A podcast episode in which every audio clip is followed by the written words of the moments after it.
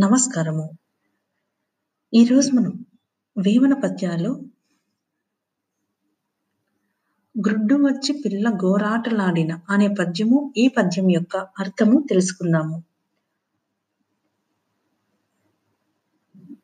వేమన పద్యాలలో మనకు ఎక్కువగా భక్తి, ముక్తులను వివరించుట, లోక స్వభావను వర్ణించుట కనపడతాయి. సిపి బ్రౌన్ గారు వేమన పద్యాలను గుర్తించి అనేక పద్యములను ఆంగ్ల రూపంలోకి అనువదించి పాశ్చాత్య పండితులకు పరిచయం చేశారు. ఇక ఇప్పుడు మనం ఈరోజు వేమన శతకంలో నుండి ఈ పద్యాన్ని విందాము.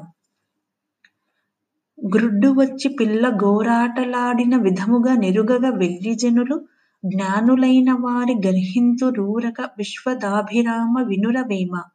ఇక ఇప్పుడు మనం ఈ పద్యం యొక్క అర్థము తెలుసుకుందాము. జ్ఞానం లేని మూర్ఖులు జ్ఞానులను నిందించుట గుడ్డు వచ్చి పిల్లను వెక్కిరించినట్లుండును అని వేమన గారు ఈ పద్యంలో చెబుతూ ఉన్నారు. Thank you for listening.